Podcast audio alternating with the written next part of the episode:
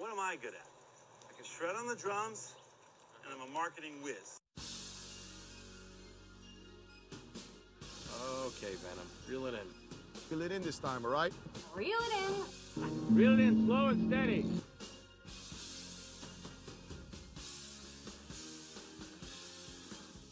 I'm Parker Dietz, I'm Tom Logan. and you're listening to Reel It In, the podcast for marketers who like other stuff too.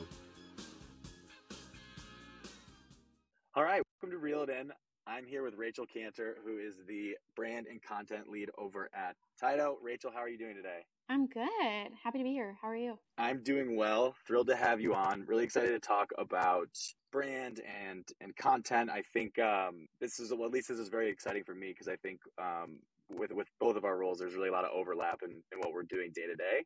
Um, so it's always great to speak with a, a fellow content person, and this way I won't be completely talking out of my ass like like usual.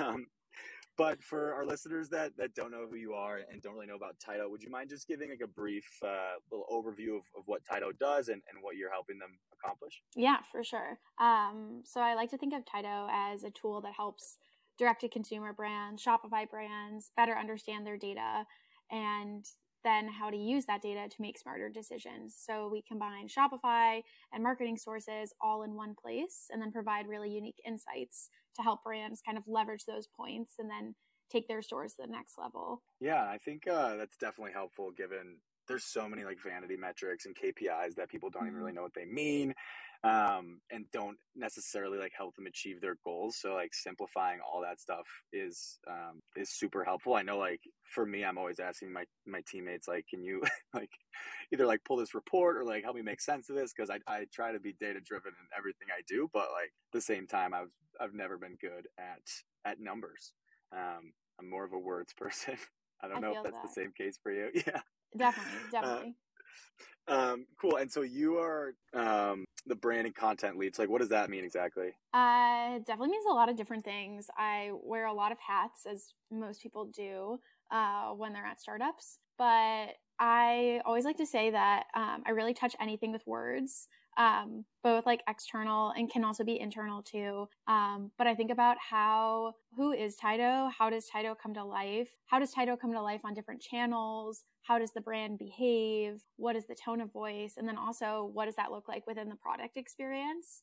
Um, so I also do some product marketing as well, but also positioning the brand as a thought leader in the e-commerce enablement space. So doing work around um, creating content about Tydo, but also around like the ecosystem as well.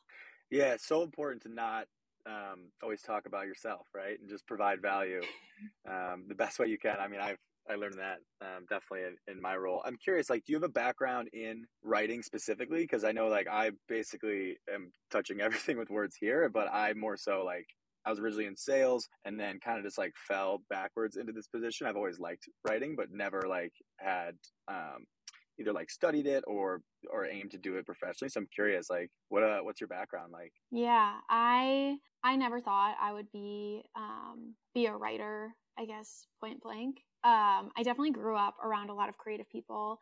Um, my dad works at a marketing agency, and so I kind of grew up in that like ad agency environment, and I spent a lot of time there as a kid. Um, looking back on that now, I I see the points all come together, but. Uh, when I was in school, I studied communications, so definitely with words, and I was writing a lot. But I kind of had this plan where I would combine marketing and entrepreneurship and do a more marketing uh, focused role at a tech company or a startup. And then I graduated in 2020 during the pandemic, and I ended up starting a personal newsletter, as many people did at the time. It was kind of just a passion project. I had no like goal or ambition for like going viral or like making it big at all. It was just kind of my my musings, my recommendations. And from that personal project, uh, Morning Brew actually reached out to me, and I joined the team to start Sidekick, which is their first lifestyle focused newsletter. And I was there for about a year and two months, and that was a real crash course in how to write content and how to churn content um, really quickly because I was writing a newsletter twice a week.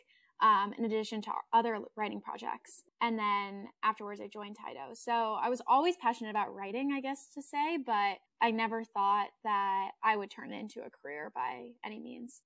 Yeah, especially with um, like Morning Brew um, and all their different newsletters, I'm always like, I have so much respect for the writers because it really is like constantly churning out quality content. Like, it's not like you can take a, you know, I mean, obviously you can take time off, but it's like you can't like you can't mail one in. You know, you can't just like do a half-ass job on one. It's got to kind of figure out a system to consistently like be churning out quality. And I think like that is one of the hardest things to to master. Um, but the the personal newsletter is so cool. Like, what kind of things were you talking about in there? Um, I was talking a lot about direct to consumer brands, like brands I loved. I was also talking about like larger cultural trends I was seeing, like why is the non-alcoholic space booming? Um, also was sharing recipes too. Like I love to cook and that actually became a part of the newsletter at Morning Brew. And then also like what it was like to be a new grad during the pandemic and like figuring out my life and kind of what I wanted to do. Um, and also like asking like what are my values and beliefs too. So it was like kind of personal narrative and then also like uh recommendations also podcasts like playlists. I've kind of been that like go-to friend for recommendations for for a long time. Yeah that sounds um i mean there's definitely during the pandemic too it's so much time to accumulate all the, realize all those things that you like experience like all these new things that you didn't have time for i guess but before but um but but yeah it's like you there's just like a way to connect with people um, through like this content that that we create i think because um, there is like a an aspect of like sharing a little bit about yourself and that does help you like connect with with people that you know you've never met before you might not ever meet um, and it's just it's really cool that um, there's all these tools today that that allow that to happen because like back in the back in the day you really couldn't you know you couldn't share this with no. with people. Yeah. Totally. Uh, cool. So now to pivot like into more of a, I guess like a business focused discussion. Um, I like to do this thing where we like pull like a tweet or like a LinkedIn post and kind of like ask for like some background. Um, you know, maybe just Cool. like to expand on it. So like, yeah, you know, this one I have here. Um, so this is a tweet from you. It says, branding used to be all about singularity. Know who you are and don't stray from that. The most innovative brand builders are flipping that narrative on its head. Brands are multifaceted like people. There's room for nuance, complexity, and even contradiction. Um, yeah. So basically like in your own words now, like what does that mean? What was, what, what is the shift that occurred? Um, and wh- what does like this this brand look like today that we're that we're seeing how are they multifaceted Mm-hmm. It's so interesting to hear your tweet read back to you, and you're like, I said that. Um, but no, it's definitely a cultural shift. I think like in in marketing and typically we think of brand building as all about singularity. It's about like knowing who you are, what you stand for. Can you put that all like on a one pager and then stay in that lane? And I think that's really valuable. Like so many brands have been built on that. Um, the like the biggest brands today like you think of Nike and that comes from singularity. But i think we're reaching this really interesting point where more and more brands are becoming like humans and they're talking like humans they're saying things that you wouldn't expect a brand to say. Um, you know it started with social media. You have brands like wendy's like who have such um, voicey accounts and then more brands start to pick up on that because we as people are more attached to people or more attracted to people than we are to brands so brands start to talk like people they start to um, behave like people they're not using like the third person anymore they're just talking about themselves almost as if they're a person so now that we're starting to see that shift i think people are also starting to realize that uh, humans are imperfect too. And we also change our opinions and beliefs over time. And so sometimes it's okay for a brand to change their opinion or do something that's a little different and not necessarily in that like one pager, stay in the lane type of approach. Um, and when I say controversial, I don't mean like a brand saying something that's like um, wrong or like inappropriate or um, something like that. I mean, they're taking you would you wouldn't see like a probiotic soda brand and then all of a sudden they're launching like a um, like plants, for example. Like that, not necessarily that, but you might see a probiotic soda brand and you might see them like entering a new category or a different approach or something that might not be like on that one pager. And I think as consumers, we're starting to like recognize those shifts and then also starting to respect them more because uh, we have we are imperfect as well. And i think that's a little bit more nuanced and kind of further down the line once you establish your brand. Like i think newer brands um, sometimes can't do that because they haven't like established themselves or their tone of voice. But it's an interesting shift to start to see brands like enter new enter new conversations that they haven't necessarily talked about before. Yeah, and even for so what I'm thinking of too is like so Nike you mentioned, and they're able to have that like singularity, but that kind of comes along with being um, so established for so long. For a newer brand, it's almost like a you can use that as a competitive advantage. Um, the ability to be a little bit more human, more nuanced, um, and a little contradictory, not perfect all the time. It like um, it can kind of help set you set you apart from these you know behemoth brands that are like kind of um, indicative of like the man or the system or whatever you want to do. You can be a little more counterculture if you're able to be um, a little bit more i guess casual in your approach. Um, what do you feel like do you think um, do you find it difficult to like in your own content do that on like the b2b side really like let the personality shine through? I feel like I feel like B two B companies are like a lot slower to adapt to this shift um, than than like a, the B2C companies. Um, I'm just curious, like, if there's any like if there's any ways you infuse like that um, that personality like into into the content you're doing for for Tydo.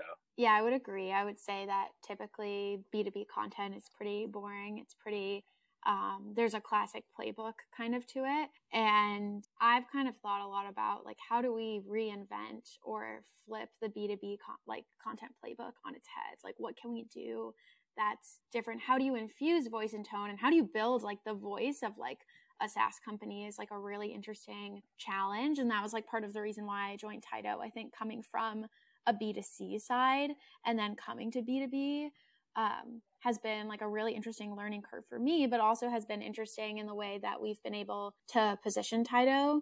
I think there are a lot of different opportunities, whether it's social, whether it's um, just who you hire and having strong writers like it's so hard to find really good writers. And so i think finding finding good writers who can take a step back and see like the larger content ecosystem.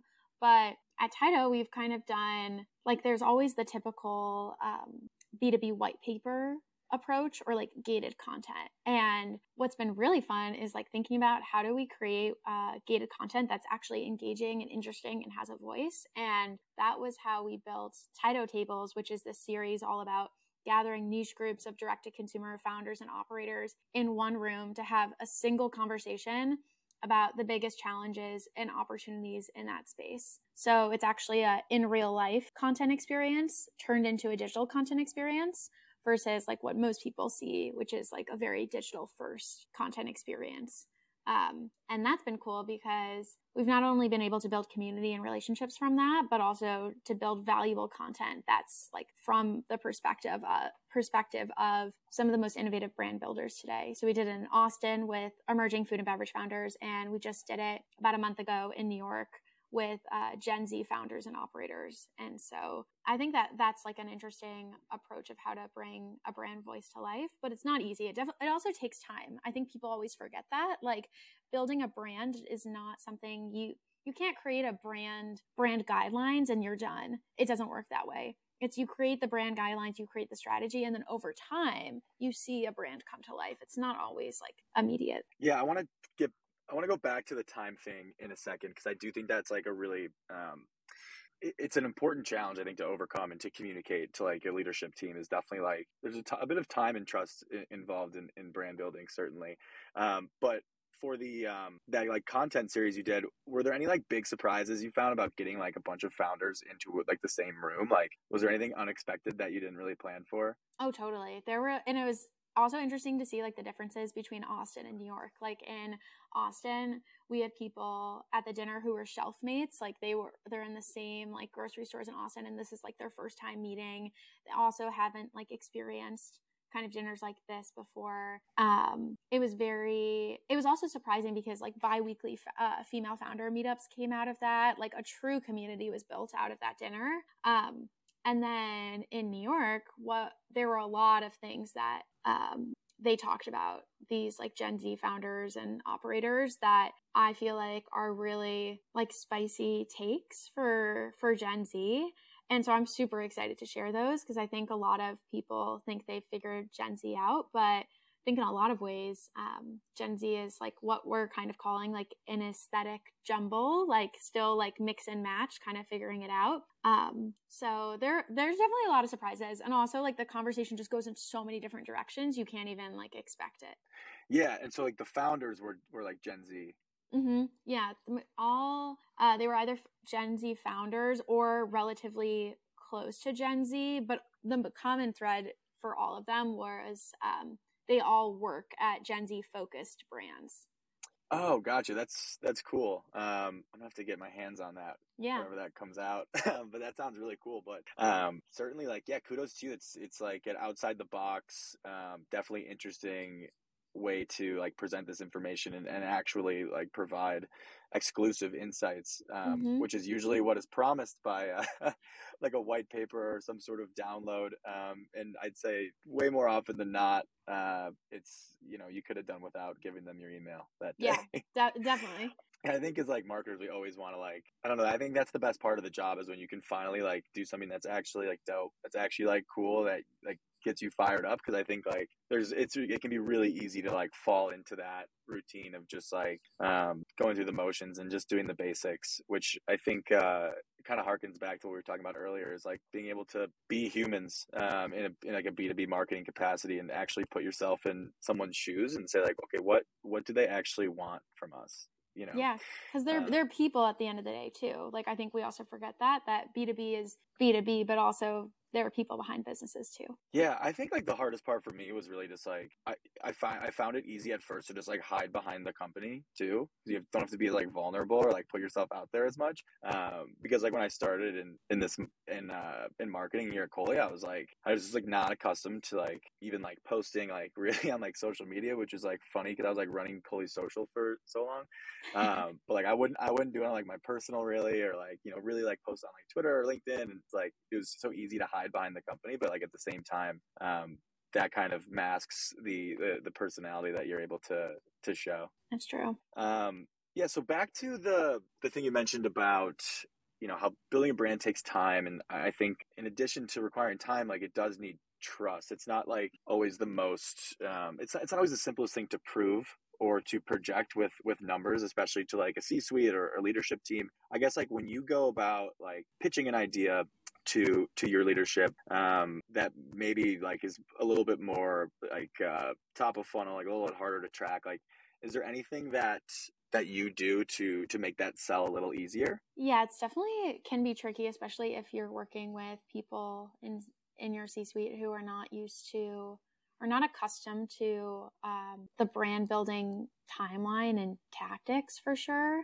I think for me, like I always connect projects to larger overarching strategy. Like what content pillar does this fit into? So if there aren't necessarily like KPIs at the moment, at least it fits into the larger strategy, which I know has has larger KPIs for for the brand too if that makes sense. So kind of like always connecting it to a higher pillar. And then um, those pillars can be like a multitude of things. You know it can be like um, being a thought leader in the space that you're in. It can be like lead gen all of those um, tools. And so that kind of that content pillar strategy begins like from should be a part of like a of your team from day one in my opinion. Um, and then other strategies that I use, I I always remind people that it is like a long-term game. And I know that's like not um so easy to hear sometimes too. And there's this great quote from uh, Farron Weiner, who's the founder of Fahrenheit, which is great um, agency, where she says, um, branding is a marathon, marketing is a sprint. And I always remember that um, because branding does take time, but there are like little, I feel like, points that you can kind of check along the way that do ladder up to um, things that actually like move the needle. But you can't have like a successful business if you don't have a brand. And then that's kind of where content comes in. And of course, content takes different forms, but I think narrowing it, narrowing down like content pillars then different like formats and channels that you can own. And there are KPIs that are associated with each channel and each format as well. So I think also, and then my third point would be um, just bringing it back to data, kind of bringing the combination of data and creative in one. Like I think the best marketers are um, performance driven, but are also creative minded at the same time. And I've been really lucky to work with people who like value creative. So I feel like it's harder for me to kind of talk about the experience of working with people who are really focused on the numbers.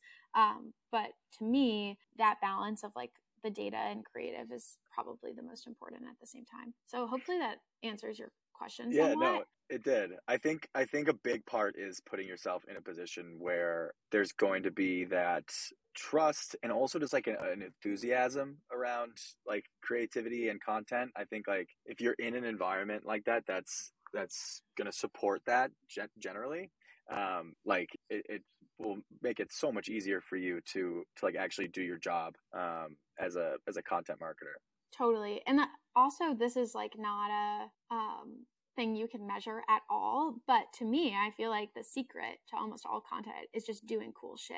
Don't do like ridiculous things, but like that's how like how you make it to like the first page of Google for yourself. Like if you if you are doing things for yourself, like if you're building your own personal brand and doing cool shit, then like you'll be noticed. And same thing for your brand, you'll be noticed too. That's not necessarily like the proven SEO strategy for content, but I think like if you're not doing cool shit, um, and part of my language too, but like um, Oh, we can say whatever we want. oh, ama- amazing. Um, if you're if you're not doing cool shit, then nobody's going to read your content in the first place. And then that's a problem because then you're not going to hit those goals and things. So if you're just doing the same playbook time and time again and you're not creating engaging content, then you're not you're not going to go anywhere. And that's where like marketing thrives is like when you're a marketer and you break boundaries. And so if you can do that with your content, then like you're you're on the right track. Yeah, and it seems like when you when you talk about it now, like it always seems so simple, right? It's like, okay, do you really think someone wants to read the thousandth article of like eight ways to do blah blah blah? And it's like, no, like they don't. Um, No. But for whatever reason, like more people are just like, I mean, clearly for Yeah. like the SEO implications and stuff like that, but like it's just like it's the same like playbook over and over again, and it's the best part about marketing is when you get it like um it really just like remove all the boundaries and and the restraints and like think outside the box. And I think uh, I do think like as a whole, a lot of companies are going to start moving back in that direction. Like, and it'll, it'll still be data driven. Just we're gonna have access to like we're gonna have less access to the easy tools like we used to have, especially with like you're talking about like privacy restrictions and, and Mhm. cookies. Like now you're gonna have to actually just like create really quality content um, to um, to navigate around that and also like compete with all the other noise that is coming through like and all the other content people could be consuming um, it's really going to take like a lot of uh, actual like creative thinking outside the box thinking Definitely. It definitely will. and i think um like so like in a b2b lens i think like it's clear we kind of established because because i think just like so much b2b content just like sucks so bad that like um it's pretty easy to like point out like what is um what is interesting like what is what is cooler than what's uh what's been done before i think on the b2c side it's like a little bit i guess content as a strategy like outside of social is like can be hard to do i think like Mhm. um like you know no one's like I, I don't really envision a world where everyone's gonna be reading like um I don't know uh like a probiotic teas like blog like I think that's a long shot. I wonder um I wanted to ask you like are there any brands that that you love right now or you think are doing like a really great job like with their their content strategy with their brand building and like really showing that that personality we've been talking about? Definitely. It it is harder, but I think it's a very successful strategy when you when you nail it right. I think uh, one brand that I love is Vacation, the sunscreen brand. Uh, they were born out of Poolsuite FM, and they are excellent at brand building. Um, and they have this awesome like email newsletter where it, they provide like super fun content that's relevant to the brand. So it's a sunscreen brand. Um, it's like kind of old school in its branding and in their newsletter they'll um, provide like a, a way to make like a towel swan which i think is like so fun um, and then also like the Poolsuite itself like the music matches vacation they're also doing tons of innovative things with their marketing um, but that's one brand as a whole that i feel like is flipping um, content on its head a little bit another one that comes to mind is um, specifically in the direct to consumer space as well is Graza, the squeezable olive oil Mhm. brand. They're they're really interesting, um, both from how they've built their organic social is incredible to their influencer strategy to their email I actually really enjoy their blog. Like I agree that most consumers like don't read a probiotic soda brand, but uh, their blog is called the Glog because it's Graza with a G.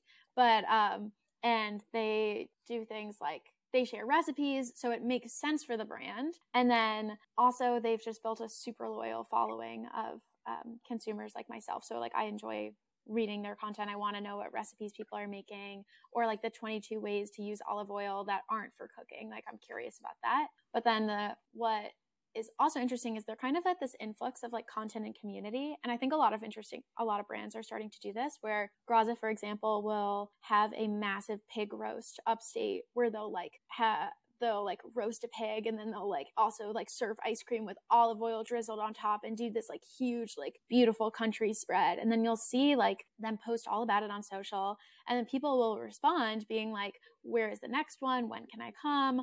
All of that. So it's a community moment but then they also like share that um that event in their content like whether it's in email or online um, and also there's there are other brands who are doing that. So i'm really fascinated by this like um, in real life first digital second kind of like content and community building tactic. I think it's like a really good way to like start small build loyal fans and then like build up hype and also like fomo too which we know always works with consumers. So i feel like those are three or two um two brands that are that are really crushing it. Plus like Graza's TikTok is awesome as well, um, and that's a fun one. Yeah, I think you like you really nailed it. It's it's it can be fun and engaging, and people can go crazy for it. Um, and it just kind of has to tangentially make sense. Like what um, what the sunscreen is doing with like the the, the swan towels, like it's like semi related. It's like you bring a towel to the beach and you also bring like sunscreen, Yeah, and people still love it. I, I think it's just like you doesn't have to be so like like uh, so rigid and like in the same box as the product. And I think the the more important thing is like you're gonna get these things are really only possible because of the people who are making them happen. And it gives those people that the marketers that work at these brands um, it allows them to do stuff like that's a little bit more exciting a little bit outside the box compared to like not everyone at that company is just like living and breathing sunscreen. Like it's not like Yeah. what they're like you know all so so passionate about about you know the sunscreen and the chemical makeup of sunscreen and the um, techniques to adhere it. It's like no they like you know they like origami and um, you know the people at, at Graza like like barbecues and they think a real life event could be could be really dope especially after we've been we've been locked inside for so long. It's like um, giving the people a little bit more like freedom to like be themselves and that shines through um, like across the whole brand. So I think yeah those are great examples of people who've nailed it. Yeah, they're they're fun and they're also like I think especially in direct to consumer, um, you have to look for opportunities to bring a product to life and because people want to see it in action. So like how can you do that in a creative way? And those are like I think ways to ways you can nail it. yeah it's always about it's always about um like bringing it back to to real life I think we're we spend too much time on our phones it's like let's remind people let's, let's remind people there's a great big beautiful world out there 100%.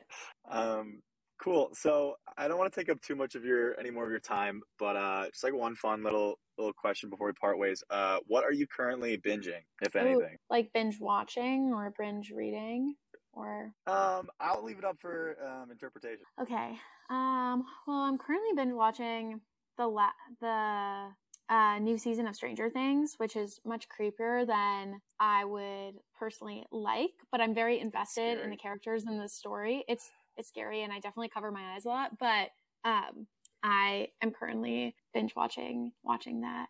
Um, I also read a lot too, but in my free time because you got to get off the screen a lot. So, in my opinion, that's what I think is important. Yeah, no, definitely. You learn a lot more words that way. I find that when I don't read for a while, like read like a novel, um, I try not to read too many like nonfiction, like self help books.